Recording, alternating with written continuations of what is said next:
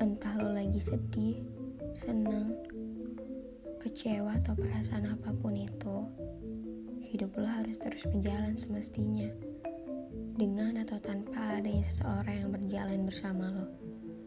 Di podcast ini, gue mencoba buat berbagi pengalaman gue tentang berbagai rasa.